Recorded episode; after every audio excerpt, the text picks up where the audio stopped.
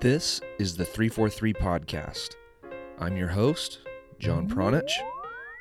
Welcome to the show.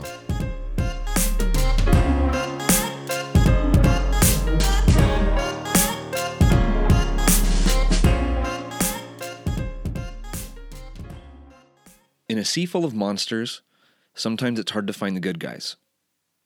But I was pleasantly surprised as I was sitting front row in a Brooklyn courtroom when it became public knowledge that John Motta was the only U.S. soccer board member to vote in favor of allowing NASL to keep its Division II status for 2018. I was surprised again when Mr. Motta sent me a text message saying that he was on his way to Kezar Pub in San Francisco.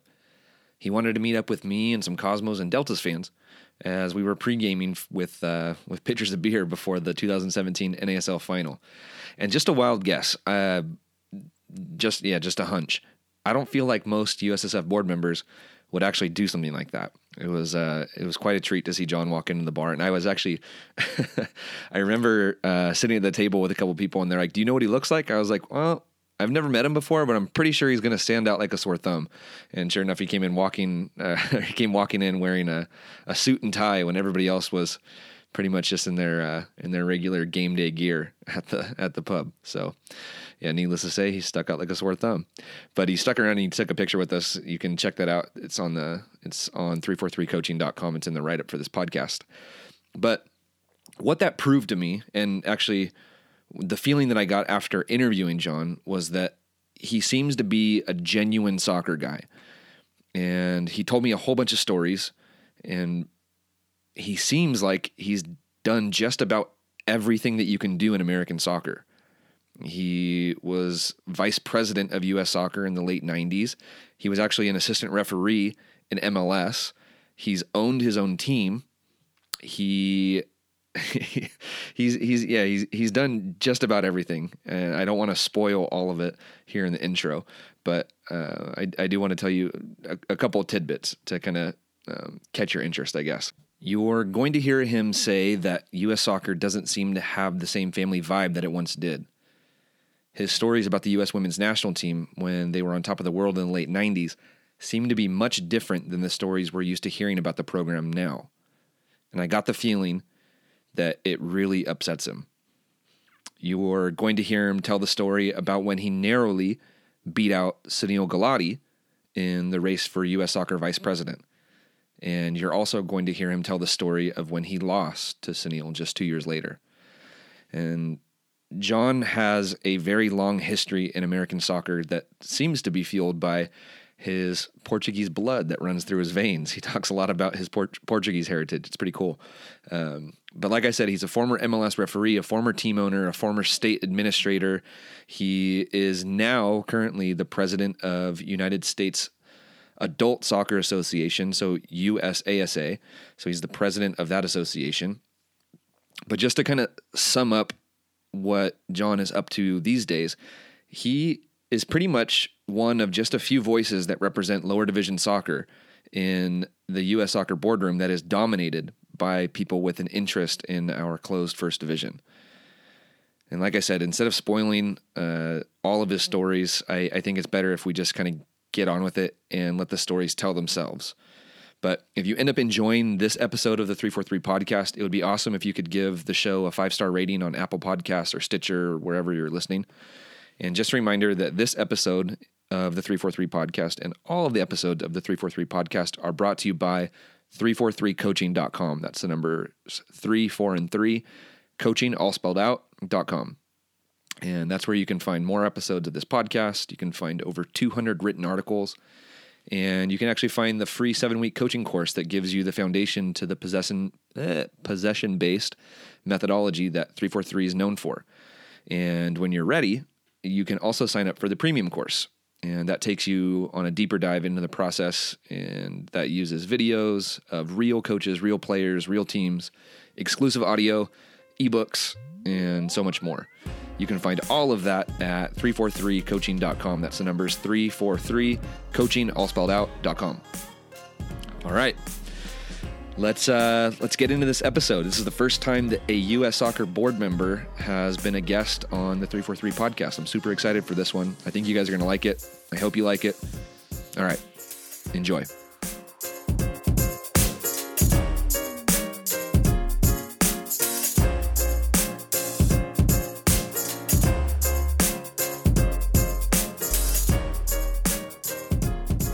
Let's hope for good news. Yeah, can you hear me? That sounds 10 times better. yeah, I can hear you well too. Awesome. So it was must be the Wi-Fi in the house is not that good. Hey, I have the same complaints here in California.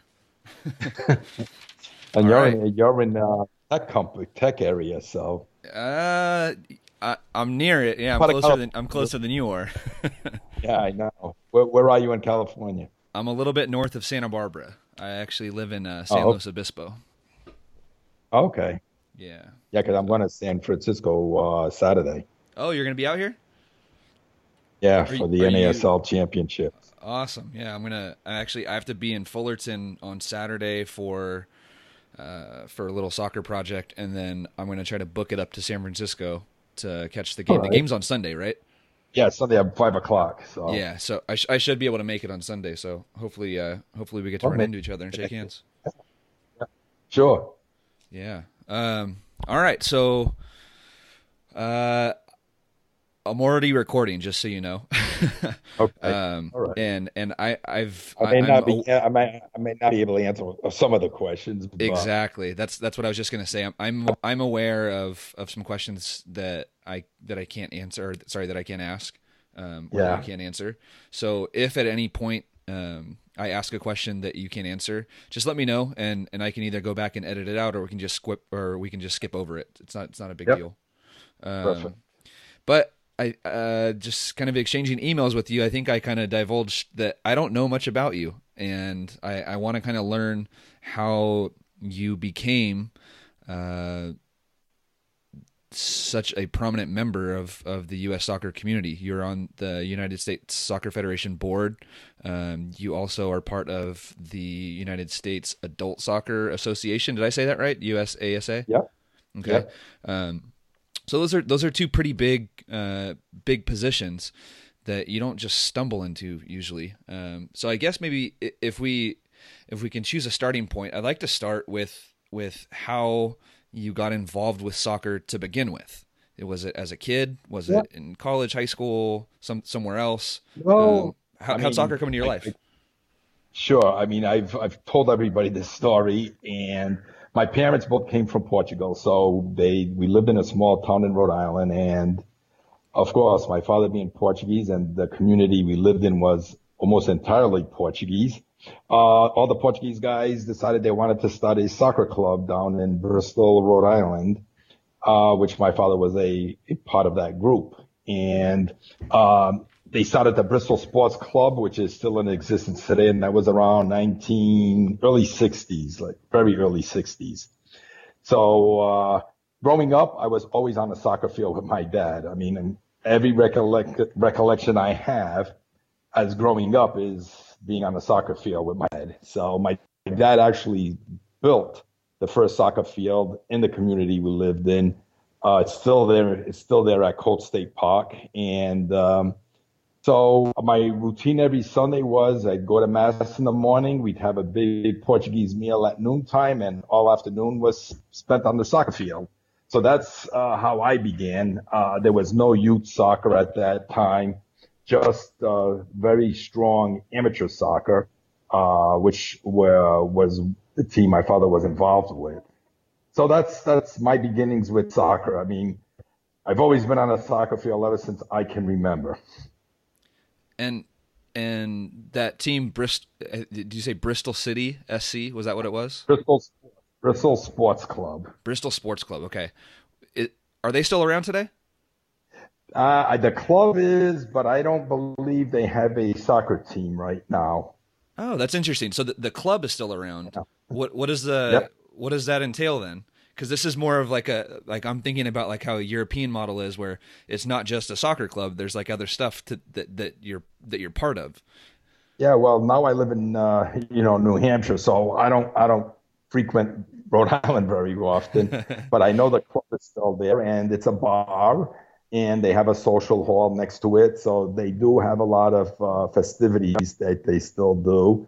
Uh, they have members that pay dues. So it's it's still a social club. The only thing is they don't have a soccer team right now. Uh, the club down the street from them, which is the Lincoln Lincoln Sports Club, they have a soccer field in in Bristol, uh, in the community I grew up with. That's still in existence. That's so awesome to hear.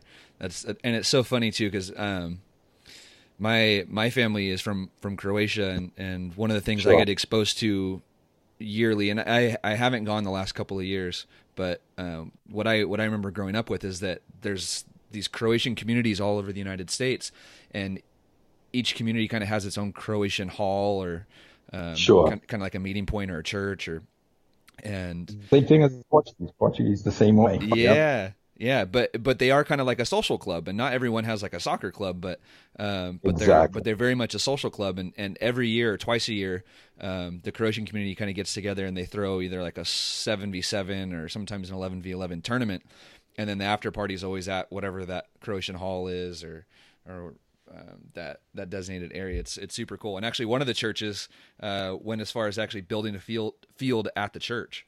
Uh, which is sure, super cool. Sure. That's that's actually in the Bay Area, so you'll be close to it. Um, it's a little yeah. There was some social.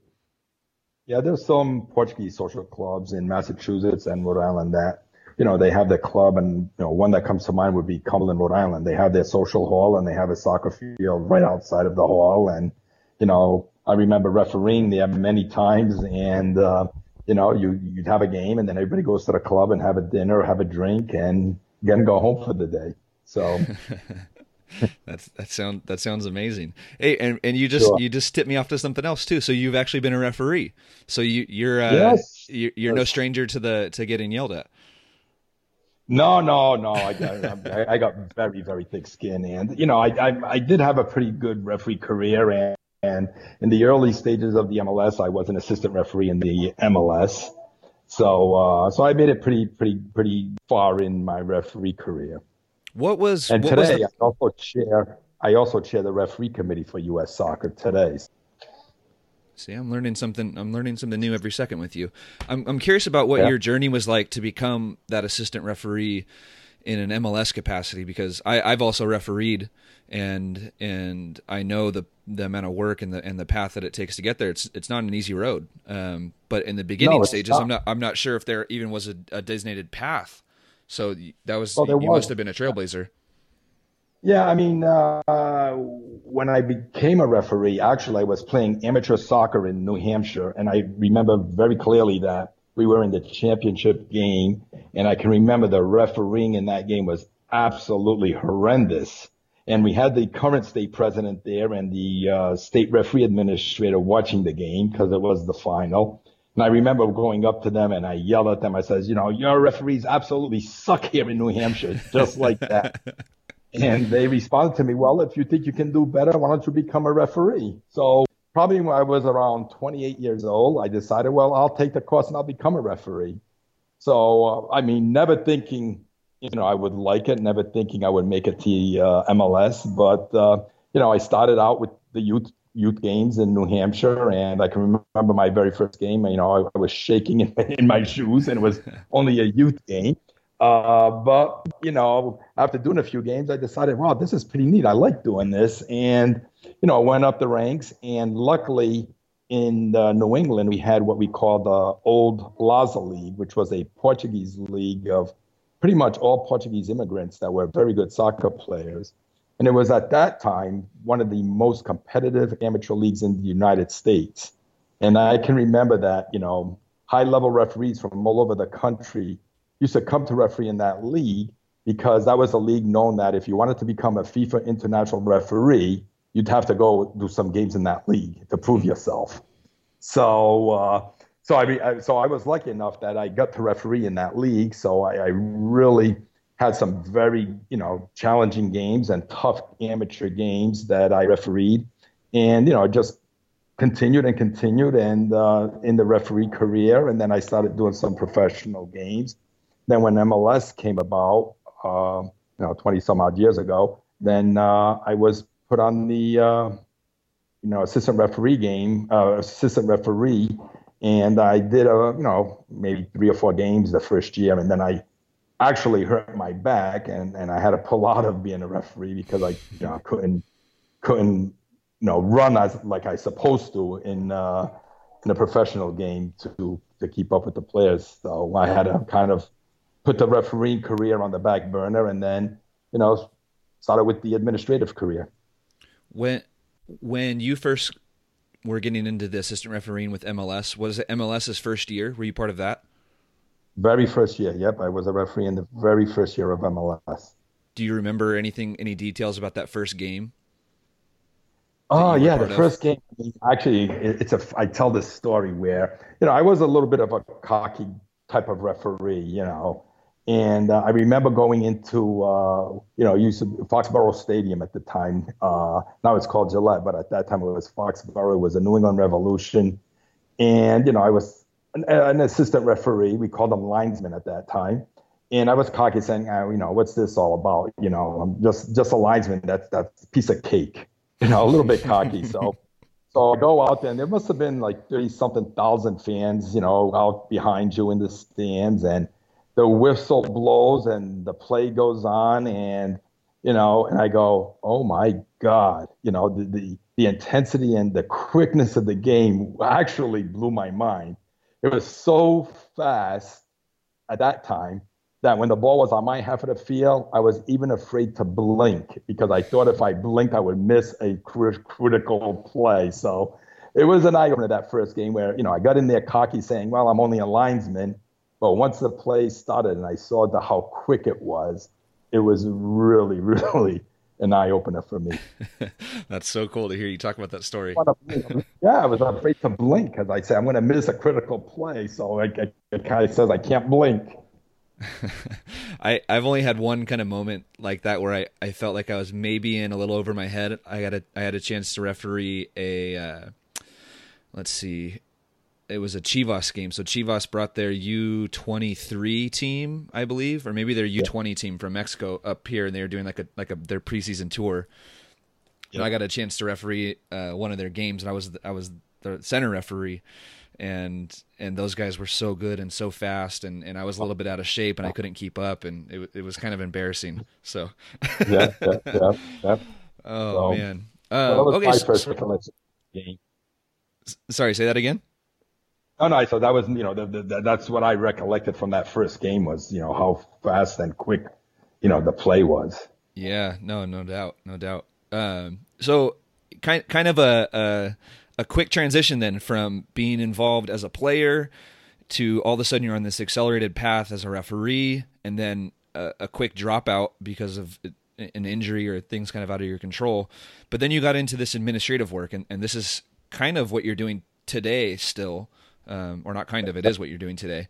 Um, tell, tell me a little bit about how you actually transitioned into the administrative side and, and, and what that was like back in the, sounds like the mid to late well, 90s. Yeah, well, actually, it was a parallel path because actually um, I became president of New Hampshire Soccer Association, which at that time was a dual state. We had both youth and amateurs. So I was president of youth and amateurs for New Hampshire Soccer. And I got elected in 1988 as president of uh, New Hampshire Soccer. So being president, of course, you know, you attend all the AGMs, you attend all the national meetings, the youth meetings, tournaments, and, you know, I got to, to know quite a few people around the country pretty well, right? So, uh, from attending all those meetings. So, um, so I did that for about 10 years from 1988 to 98. So in 1998, there was the, um, a, the position of executive vice president of USACA came up, right? So I says, well, you know, i have been president for 10 years. I've, I've made a lot of contacts. I'll throw my hat in the, into the uh, into the mix of running for executive vice president of U.S. Soccer. So at that point, nobody was running, so I was basically the only candidate. And toward the end of the um, uh, of the uh, election cycle, Sunil Gulati put his name in, and so it was me against Sunil, and uh, and it was funny because you know I kind of thought, well, I'm, you know, Sunil, everybody knows Sunil, so this is probably I'm, I'm not going to make it, right? so, but uh, but the voting at that time was different. So the amateurs had a third of the vote, the youth had a third of the vote, and the professionals had a third of the vote. So uh, at that year, there was a level president and vice president, and that was the year that Dr. Bob Contiguglia became president. so that was the first election that day was uh, the president. So Dr. Bob becomes president. And uh, then we have the vice president uh, election. And I actually beat Sunil to be the executive vice president of U.S. soccer. So, so that was kind of like, wow, you know, uh, a big, a big moment in, in my soccer career, of course. I mean, I go from being a president of a very small state to being executive vice president of U.S. soccer. So, so it was a huge jump at that time. But I mean, you know, I worked well with Dr. Bob. Uh, you know, we did a lot of stuff together. That's actually the time when we changed all the U.S. soccer rules to, you know, give the athletes their voting strength and we changed all the rules. We diminished the board from like 45 members down to where it is today. So during the time I was vice president, there was a lot, a lot of changes to U.S. soccer. Can can you put a, a timestamp on on when that was? What's that? The the changes? No, the like when when you were actually elected to executive vice president. And, yes, and... yes. It was in Hawaii in 1998 at the annual general meeting. Okay. Yeah. So it, that is a very accelerated uh, path then. So in, in 1988, you're president of New Hampshire soccer, and then all of a sudden, yeah, 10 years later, executive I'm, vice president of U.S. soccer. Yeah, exactly. Did you yeah. ever did did you ever anticipate that? Well, I mean, I if I if I didn't anticipate it, I wouldn't have ran, right? I mean, I ran because it was something I wanted to do at that time. Uh, you know, so I mean, when Sunil entered the race, I really thought that, wow, you know, my chances went went from you know pretty good to slim, and uh, you know, luckily, you know, the, the voting, the voting was different at that time. So, uh, so, I mean, I, I only beat him by like, you know, it was like 50 point something to 49 point something. so it was very close race, but I won. Think, thinking back, can, can you remember any big differences between your campaign and Sunil's campaign? Maybe something that would have, um, what do you think made, made people vote for I you instead of him?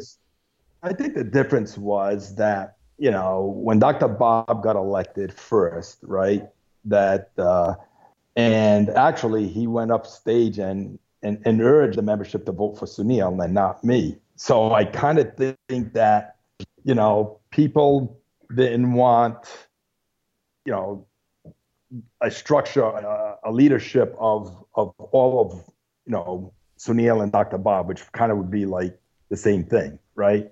So I think they saw me as the alternative guy, which, you know, grassroots guy, uh, will we'll look after the membership more, We'll we'll listen to the membership, you know, versus, you know, Sunil, who came pretty much at that time, you know, he was deputy director of MLS.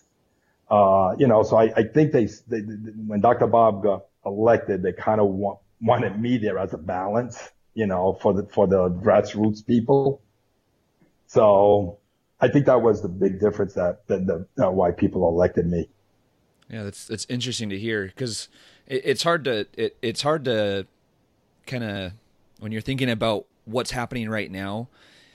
I know. people are so people are, people are so focused on on what's happening right now that they kind of forget about what shaped the past and and how without maybe, yeah and and and so it's interesting to hear you kind of talk about eh, how you number one got elected and then and then some of the big things that that you were part of right away. So i mean shrinking yeah. the board i think that's a that's a humongous deal. And if we had a board that was 45 50 members today oh my lord. Forget it I, I can't even imagine what it would be like. Shares out there, right? Very true.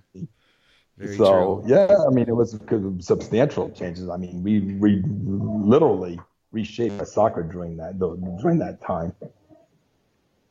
And I guess during during that time, so I don't I don't know how long your your your term lasted. Was it two years, four years? Two years. It was a two year term at that point, and then in two years, Sunil decided to run against me again, and again it was a very close vote, and it was I think like again fifty one to forty nine. But the second time around, he did beat me again by a slim margin. But I beat him by a slim margin. He beat me by a slim margin. So, so thinking back to those two years that you had that role as, as executive vice president, what what do you look back on and, and what are you most proud of during that two year period? I guess. Well, 1999, the women winning the World Cup here in the United States. That's the so that one. was a very tough. no, can't get much bigger than winning the World Championship, right? Exactly, exactly. So being still... part of that team, and, and the thing was, I mean, I I was very close to that team. I I literally traveled almost everywhere they went. I traveled with them. I went to Portugal to the Algarve Cup and spent like two weeks with them. So I had a very, very, very close relationship with that women's national team during the 98, 99 period when they won the World Cup. So, so when they won the World Cup at, you know, at the Rose Bowl, it was, it, it was definitely one of the highlights of my soccer career, being there, being part of that team, you know, uh, enjoying the win in the locker room with them, with President Clinton in the locker room, and you know it was just great. I and I and I remember that after the game, myself, Dr. Bob, who was the president, and Hank Steinbrecher, who was the uh, general secretary, you know, we're walking around the field when when the when the stadium is empty, and after everybody had left, and just walking around and, and talking about the game and you know the accomplishment and I remember going to the penalty mark where Brandi Chastain took the kick. And I literally, I still got it, took a big chunk of the grass of where the penalty spot was as a memento of that of that game. I still do have the penalty mark grass from where that, you know, where we won the world championship. That's so awesome.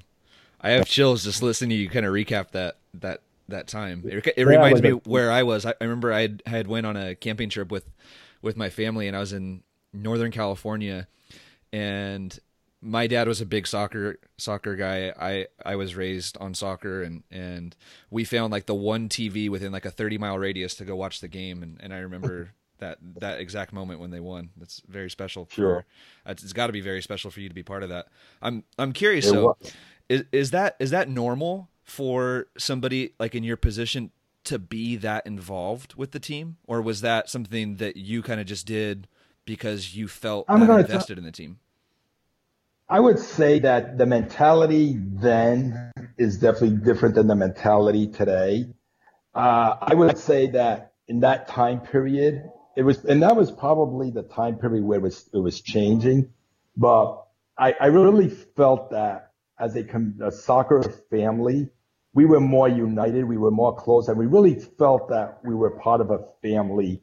Uh, whereas today, you know, it's it's definitely a business, and you know, business comes first. And I kind of think that we we've actually lost, you know, that that a little bit of that family familyness that we had years ago of everybody feeling they're part of U.S. soccer. Uh, so I kind of feel that, you know, we've lost some of that. So at that time, you know, yeah, I, I was very involved with the team. I traveled a lot with them as a vice president. And, you know, and I really felt, I never felt out of place. I really felt we had a really good connection with each other, even with Tony DiCicco, the coach. And, you know, it, it, for me, it was special. And I really feel that, you know, that kind of connection is kind of lost today. And I'll give you another example. I remember when the U17s went to New Zealand for the World Championships. Uh, I think it was that same year. Um, and myself and Hank Steinbrecher, who was the general secretary, we went down to New Zealand with the U17s. And that's when Landon Donovan was on the team and Beasley and Beckerman. I mean, that it was a killer team, you know. And I can remember me and uh, Hank and I before every game, we'd go into the locker room and Hank would give the team a really nice speech, a motivational speech about they're representing the USA and blah, blah, blah.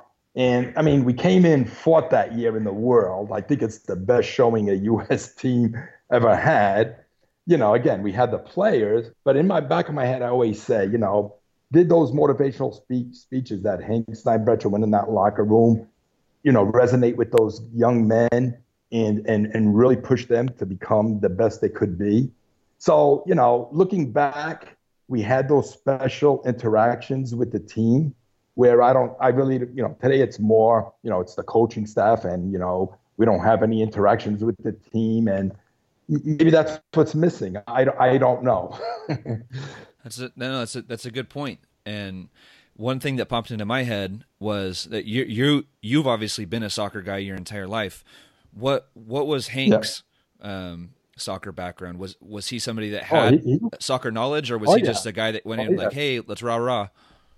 Oh no no no no! He had soccer knowledge. He grew up in New York and he played on teams in New York, and you know he played in college and he was a college coach. And uh, no, he definitely grew up with the game himself. So he was very knowledgeable about the game. And as a matter of fact, today, you know, he he was definitely a big mentor of mine. And and for me today, there's no one, no one in U.S. soccer that that I respect more than Hank Steinbrecher. That's a, it's a name that I'm not. I'm honestly not too familiar with again.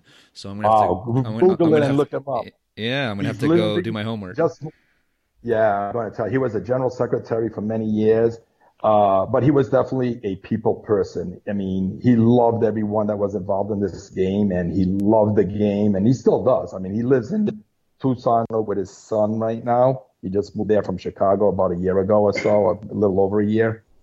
But I mean, I mean, the guy is just magical in my opinion. He, he he's cra- just a, a great, great, great soccer guy. And and going into that locker room in those U17s and just listening, giving them a, a pregame speech, just you know, it, I mean, I was in, I was saying, wow, you know, so and and that could be something that that is missing though because having somebody like you that has this big soccer background where you've played you've been head of a of a state association you've actually refereed and and so when somebody like you walks into the locker room there's there has to be some type of like a mutual respect from the players and then you for the players as well.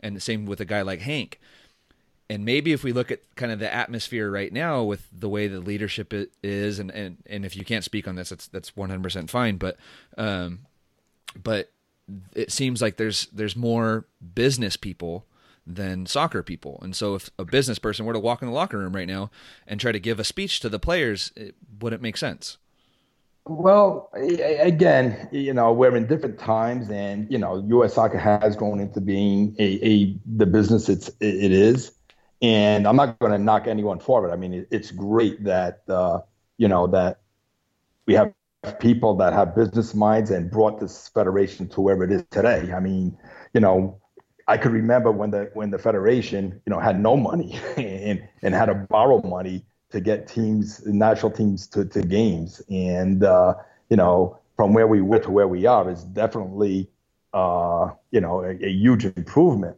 But again, you know, the one thing that that hurts me as a guy who's been around, you know, for, for around the game for for over 50 years. Oh, don't is, date yourself you like know, that. yeah, like I said, I, I, I remember as a little kid, I was on the soccer field every every every weekend with my dad. But uh, you know, what what hurts me is the people piece that that I think is missing you know, the, the respect for people and the respect for people for what, how they've contributed to this game. And, you know, there's, there's a lot of old timers still around that, that really brought this game to where it is. And, and I kind of think that, you know, we're missing that piece of, of, of recognizing those people and, and, and treating them with the respect they deserve. Is there a solution for that? You there's always a solution, right? I mean, uh, you, you, know, you, you need people that that believe in people. You know, you, you know, you got to get people that that that really that love people, that that see the value of people. Uh, you know, again, you know, maybe we're too business minded right now that you know we've we've lost a little of that. So maybe we need to to come back a little bit and and and look at our people that uh, that have brought this game to where it's at. And uh, you know, I mean, I'm not going to say we, we throw everything of what we're doing because, like I says, I'm a businessman and I respect the successes of how U.S. soccer has become a business. I mean, you got to respect that. But I think you know you can't just ignore the people piece because you know the one thing I'm very proud of is I'm, I'm a very very per, uh, people person, you know, and uh, you know, I think that that that we could do better in that department. I, I, I don't disagree, um, but yeah, the, the, the solution to that it, it's it's interesting to kind of think about ways that that can that that can improve. And you have guys right now that are kind of throwing their name in the in the hat for for USSF president and and seeing some of their ideas. It's like okay, yeah, like like those make sense. Um, so we we kind of just have to wait. It's kind of a wait and see approach right now for the most part. Yeah, without a doubt. Yep, without a doubt. Uh, I think there'll be more people naming the hat before it's over. Uh, I have no doubt. I have no doubt. Um, I want to I want to go back to uh, kind of your your path to where uh, to, or your path that's taking you taking you. Sorry, I can't talk right now. Your path that's taking you to where you are today. So at somewhere along the line, um, some some other stuff uh, got added to your resume, and there's two things that jump out at me. So your your affiliation or your association with USASA, and then also you have yep. this this random Dunkin' Donuts thing on your resume.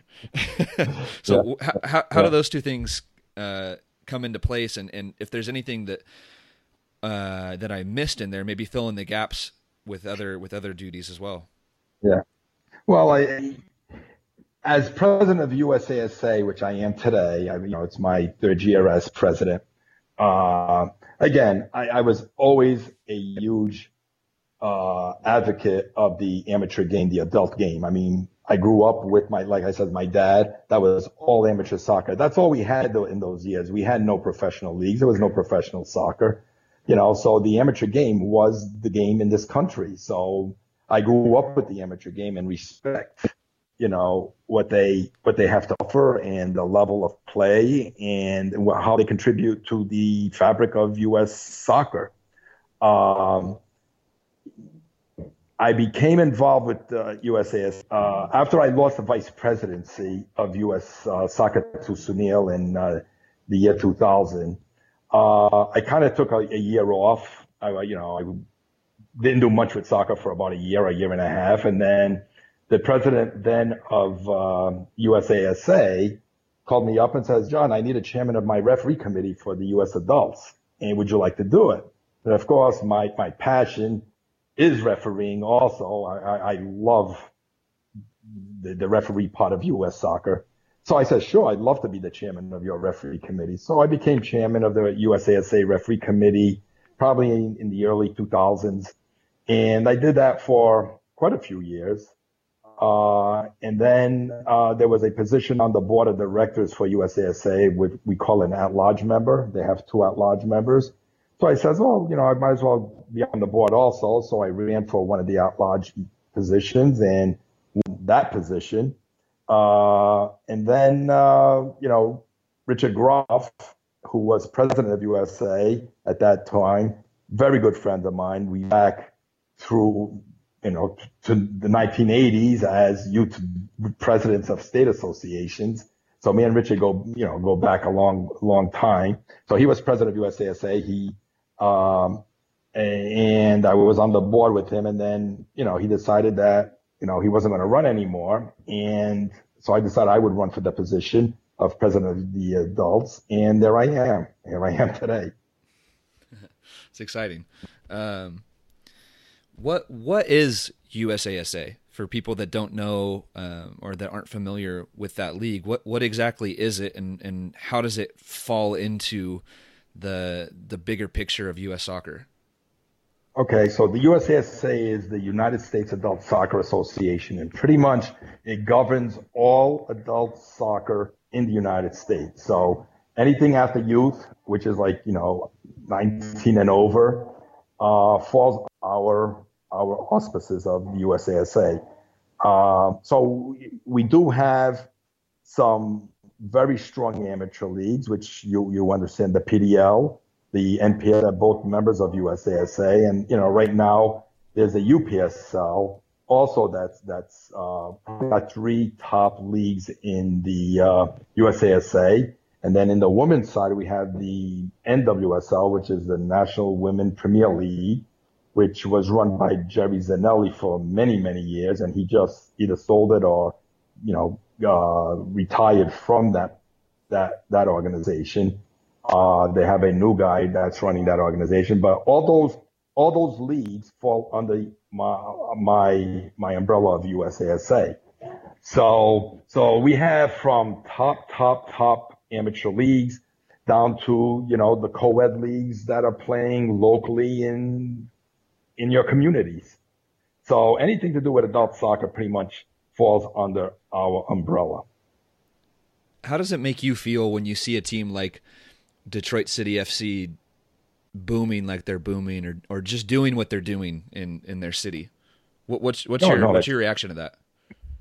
No, I mean it's fantastic. I mean they they're doing great stuff and you know, level of excitement and and the fan base there. I mean it's I mean oh, you got to be proud of those guys. I mean I'm proud that they're members of ours and you know just fantastic. And then you get you know a team like Christos FC that made it you know all the way to you know to the like fourth round of the uh, Lamar Hunt Open Cup last year, and you know pretty much was beating DC United one nothing you know, these are all teams that, that fall under our umbrella. And, you know, to see the level of excitement and the, and the passion around the game that those players have, you know, it, it, it's, it's probably more so than, than any other players. I mean, those players that are playing in the amateur league, they play because they really love the game. I mean, they're not getting paid.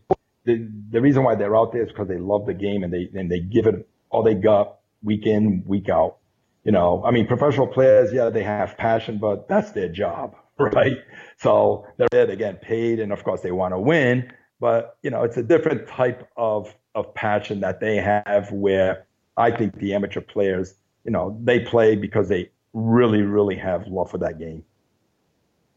And where where does I guess where does the line get drawn between USASA being like the governing body of adult soccer and then like the next step up? So like usl nasl mls like where does that line get drawn and, and how does that line get drawn if you can maybe speak about that? Well un- unfortunately i mean you know because of the there, there's no promotion relegation in this country i mean so basically the line is drawn you know, between the amateurs and the professionals, you know, unless you look at the USL. You know, the USL pretty much uh, they they govern the PDL. The PDL is part of their organization, so they have their Super Y, and then they got their PDL, then they got the USL Pro.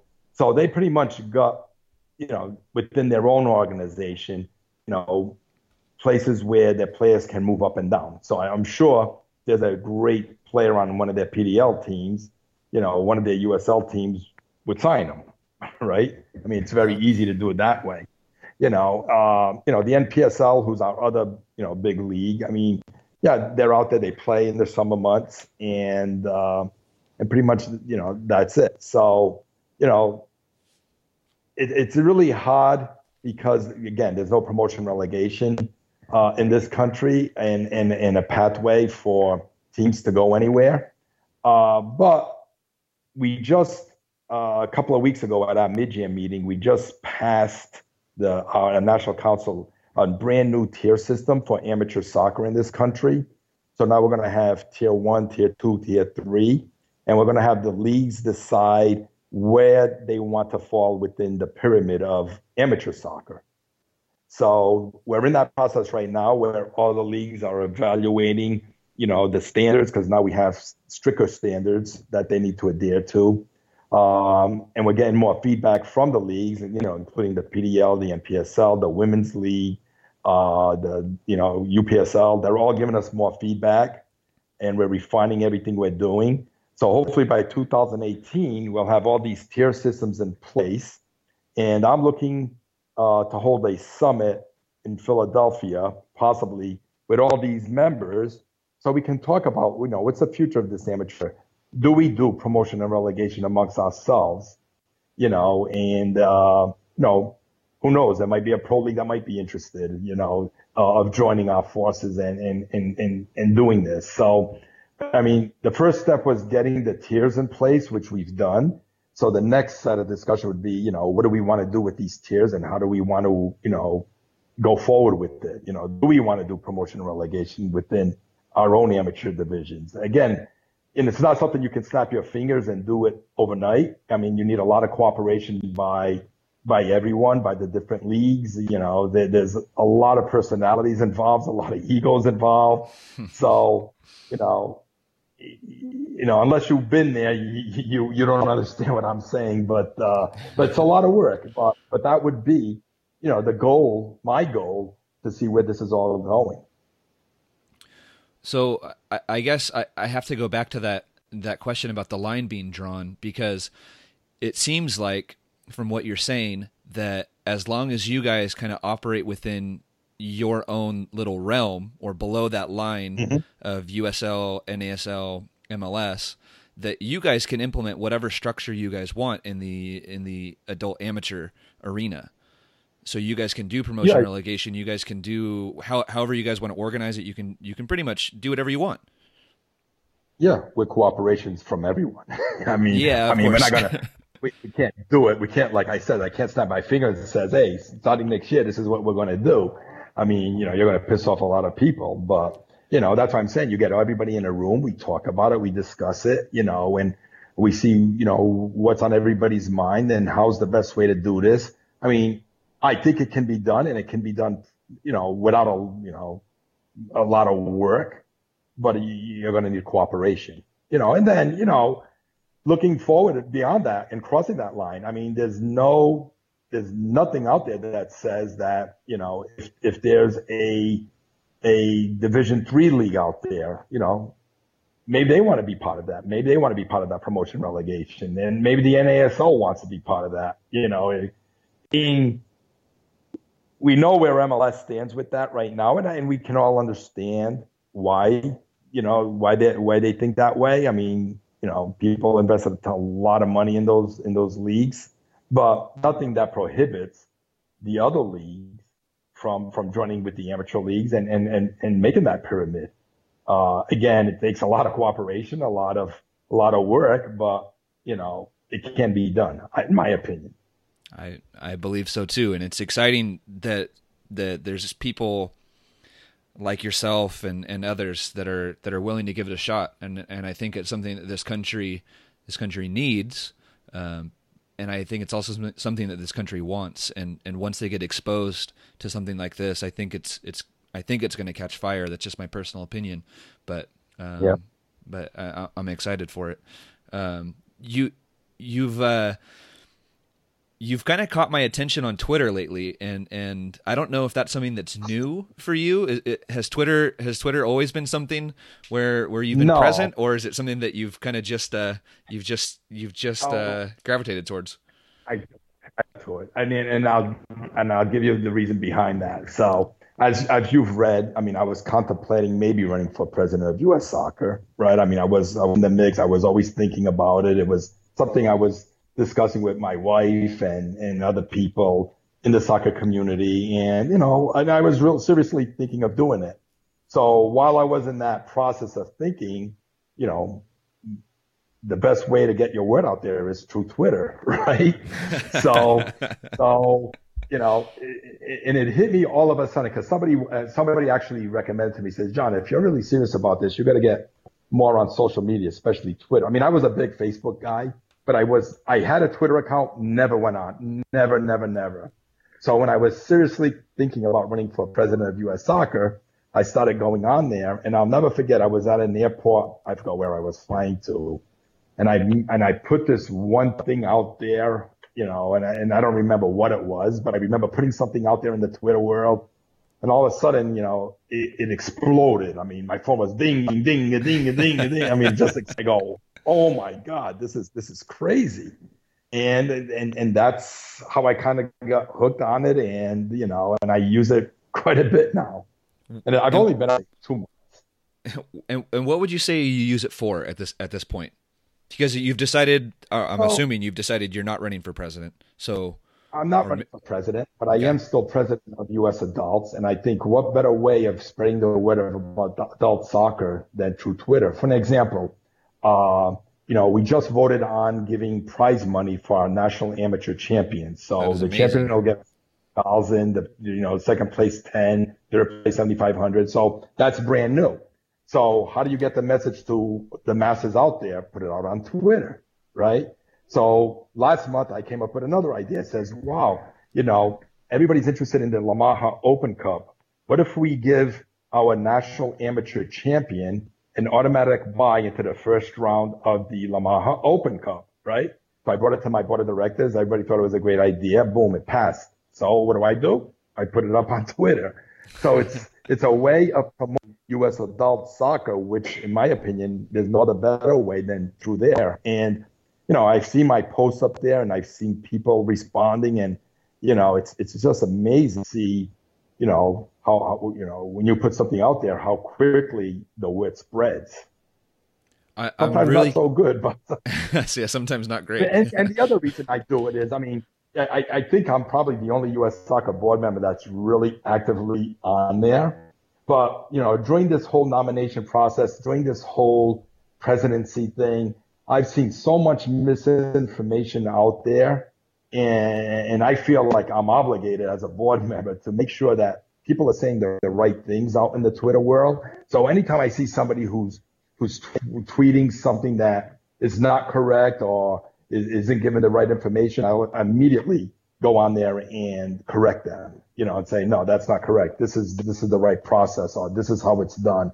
This is how the election works. And, you know, cause there was, you know, I remember reading, you know, oh, the president is elected by the board of directors of U.S. soccer. They're the only ones who vote. And I says, absolutely not. We go to per each, which and the whole voting structure really is nothing, you know. So the amateurs got 25%, the youth got 20. So anytime I see somebody like tweeting something that is totally not correct, I'll definitely go out there and, and, and put the right information out. If I'm not mistaken, that's that's actually how we got connected. I think I might have put something out there, and, and you responded with a little bit more information that I was unaware of, and you you educated sure. me. So, well, and I've done that to a lot of people. I mean, not that I am, you know, I'm smarter than everybody else, but I mean, you know, I've been around the game and I'm on the board, so I, I pretty much know all of U.S. soccer's, you know, policies and procedures and bylaws pretty much, you know, like the back of my hand. So, you know, a lot of these people don't know it. And, you know, when I see they made a mistake, I feel that I have to go out there and correct it. So, so people are getting the correct information. Because you have that extensive knowledge of the the policies, the procedures, and also the history uh, of of kind of U.S. soccer and and how everything's been shaped within the last like 20 to 25 years, especially in the in the high ranking positions that you've had. Is there one one thing specifically that you're looking forward to to seeing maybe like a change in now that we have this opportunity? In regards to what? Uh, so the potential new leadership, or or if Sunil does run, and and and is reelected, he has an opportunity to to to make changes if he wants. But I, I just feel like we we're at a at a point where maybe we've never been before. That if there's something that that we want to change, that this is the time to do it. So well, and some... I think and I think it, I think it will be done. As a matter of fact, I met with Sunil uh, during our midyear meeting one on one. You know, and, and we talked about the presidency and you know where he was and and, you know, and the one thing I, I told Sunil, I said, Sunil, you know, if you do run and you are elected president again, I mean, we have to dissect this whole federation completely. We got to look at everything we're doing and how we're doing it and seeing if it makes sense. So he totally agreed with me. He says, uh, John, absolutely. I mean, we, definitely have to look at, you know, how, how, how, we're doing everything in U.S. soccer and what needs to be changed, what could be better.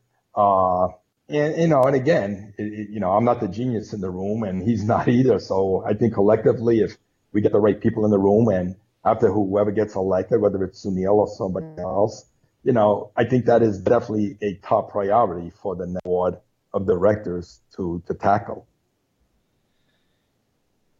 Thinking back to all all of your time in in involved with U.S. soccer, have you ever seen a time like this in U.S. soccer, in U.S. soccer history? Have you ever seen this much in, engagement and involvement and and turmoil uh, and anger and and all those things? Well, not as much, but I, I, I can recall that when uh, Alan Rothenberg ran the first time, I mean, he kind of like snuck in the election. I mean, Richard Groff was running for president and Hank DeBoers, I believe it was. And, and all of a sudden this guy, Alan Rothenberg, just strolls in one meeting and he's, you know, he's got the backing by FIFA to be the next president. And, he, and then, you know, uh, who was a FIFA president, who strolls into a meeting, flies in to, to endorse him that he has to be the president. So, I mean, it's, it's, it, it, at that point, it was, it wasn't the same thing. I mean, we, there wasn't as much anger, but I mean, there was a lot of tur- turmoil within the soccer community at that point where, you know, this guy Rothenberg just pulls in and,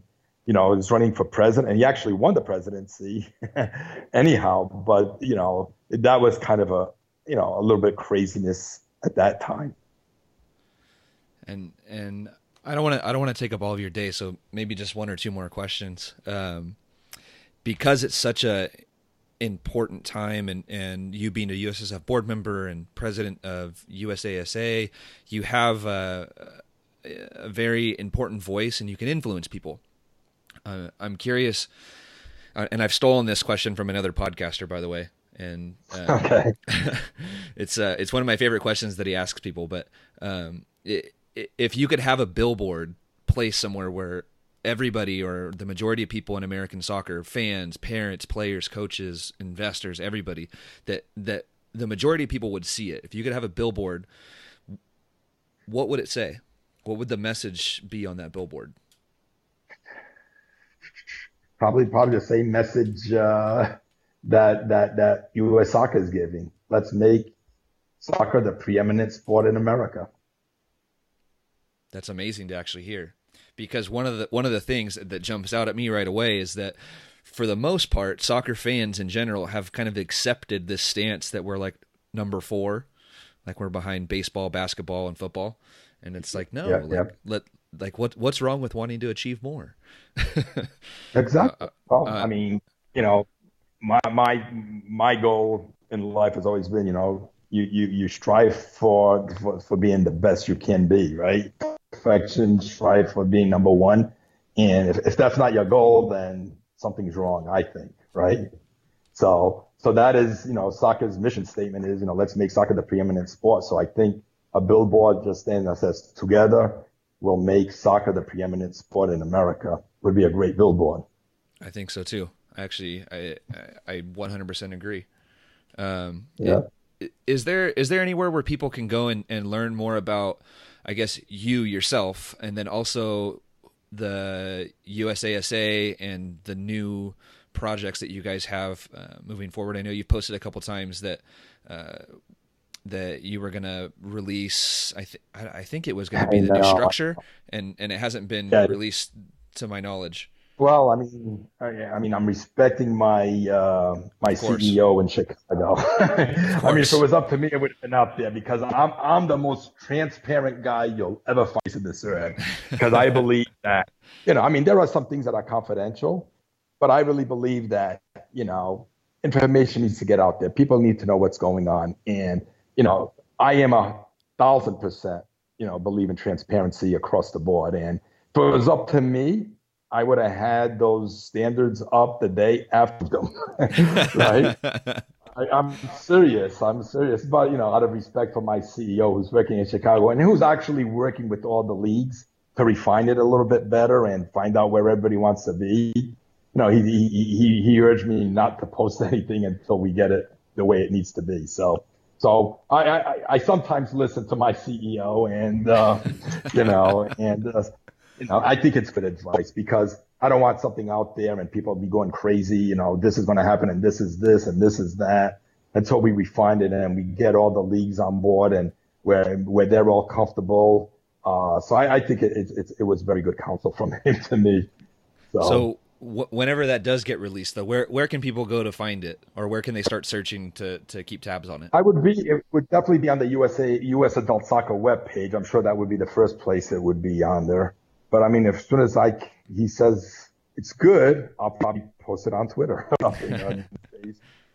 and so. and what's your what's your Twitter handle so people can can catch you on there? It's John P. Motta. John P. Motta. Okay, and I'll make sure I link to that in the uh, in the show recap that I'll that I'll write up.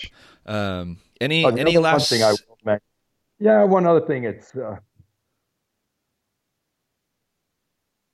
shut my phone off. Can you still hear me? Yeah, I can hear you. I was like, no, don't cut out now. no, no, no, no. That's actually my vice president was calling me. So, uh, yeah. But the one thing we'll say is, you know, the other thing we did talk about is that, uh, you know, in the uh, right before the came about, I, I, I also started and owned my own professional team in the old USISL in uh, which was called the New Hampshire Phantoms, and they're actually still in existence today. I don't own them anymore, uh, but you know, uh, in the early '90s, I I actually invested in and started my own professional soccer team in New Hampshire, uh, and actually in my three years I owned them. Uh, we made it to the final four and we lost in the national championships. That's the, the third year I owned them. So we had a very successful team, a very good team. So, so the bottom line is, you know, there's pretty much nothing in soccer that I haven't done except probably playing, being a professional player. But uh, I've pretty much done it all. That's amazing to hear, man. And and you seem like you're a genuine voice for the the lower divisions and, and amateur soccer and and I'm excited to have you part of the part of our our history now on the podcast, but also to just be part of to be part of U.S. Soccer and and to be a voice at the table. Yeah, well, glad to be there. I mean, uh, that's why people elected me, right? They need, they wanted me to be their voice, and here I am. That's good. That's good. Um, all right, so I, I hope that I get a chance to run into you this weekend at the at the yeah, NASL final in San Francisco, and, and I'll, I'll look for you, and I'll hopefully get to shake oh, your got hand. my number, so yeah, if you get there, just text me or something, and I'll look for you.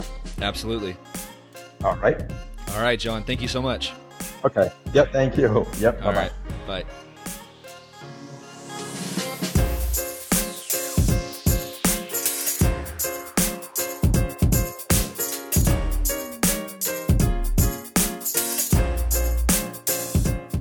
Thank you for listening to another episode of the 343 podcast. My name is John Pranjic. And if you want more episodes of this podcast, you can go to 343coaching.com. That's the numbers 3, 4, and 3 coaching, all spelled out.com. And while you're there, you can sign up for our free seven week course or our premium coaching course or read over 200 articles. We have more videos, we have ebooks, all kinds of stuff. Check out 343coaching.com. If you enjoyed this podcast, then it would be awesome if you could leave us a five star rating on Apple Podcasts or Stitcher or wherever you're listening to this podcast. That would be amazing, and I would be very appreciative. So, thank you again for listening. Thank you to John for coming on the show, and we will catch you guys next time here on the 343 podcast. All right. Bye.